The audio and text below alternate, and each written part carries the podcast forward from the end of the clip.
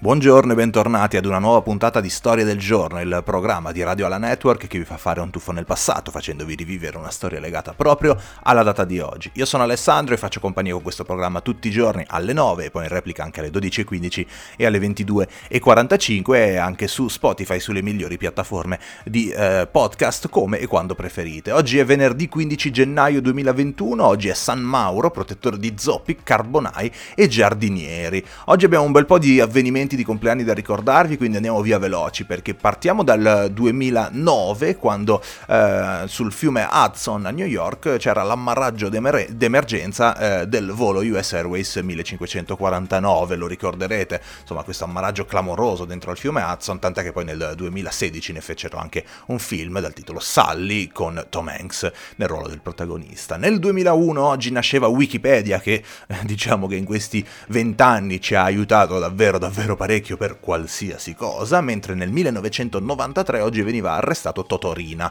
Um, nel 1945 veniva fondata l'agenzia ANSA che sorgeva sulle ceneri dell'agenzia Stefani, che era l'agenzia di regime eh, durante il fascismo. Compleanni, a proposito di giornalismo, uno eh, niente male perché compie 66 anni il direttore Enrico Mentana, mentre spostandoci sullo sport compie 56 anni Maurizio Fondriest, ex ciclista trentino, campione del mondo in in linea nel 1988 e vincitore della Milano-Sanremo nel 1993. Sono 59 anni per la comica Anna Maria Barbera e sono 59 anni anche per Margherita Bui eh, che ha vinto in eh, carriera ben 7 David di Donatello. Altro compleanno, compleanno doppio, nati lo stesso giorno, lo stesso anno, Bianca Guaccero, 40 anni, attrice e conduttrice tv e sono 40 anni anche per eh, Jonathan Kashanian, vincitore del Grande Fratello nel 2000 2004 e poi diventato personaggio televisivo eh, negli, negli, ultimi anni. Nasceva oggi nel 1988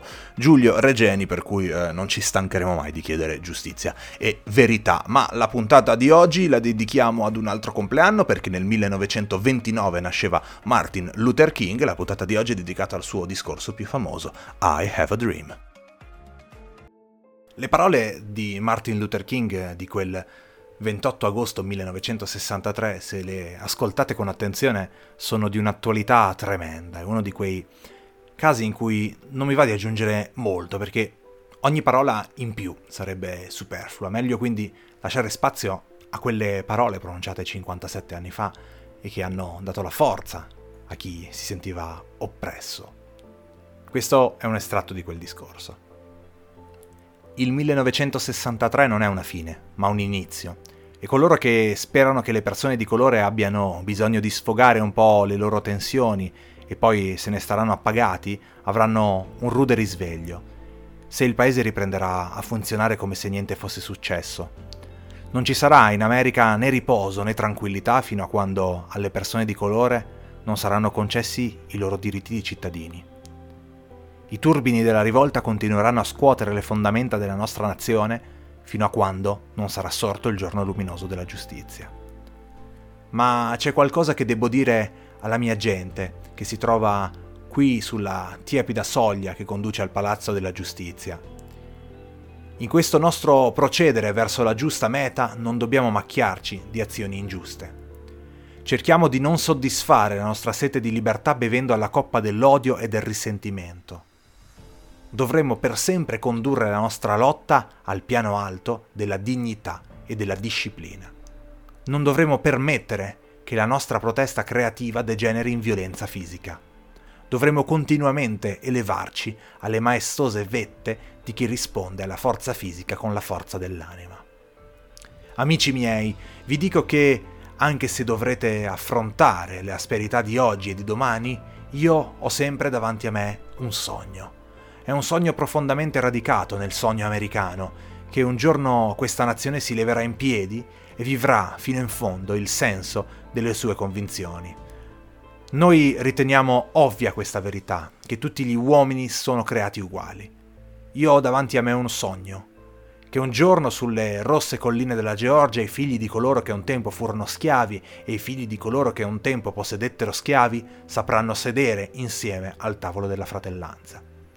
Io ho davanti a me un sogno, che un giorno perfino lo Stato del Mississippi, uno Stato colmo dell'arroganza dell'ingiustizia, colmo dell'arroganza dell'oppressione, si trasformerà in un'oasi di libertà e giustizia.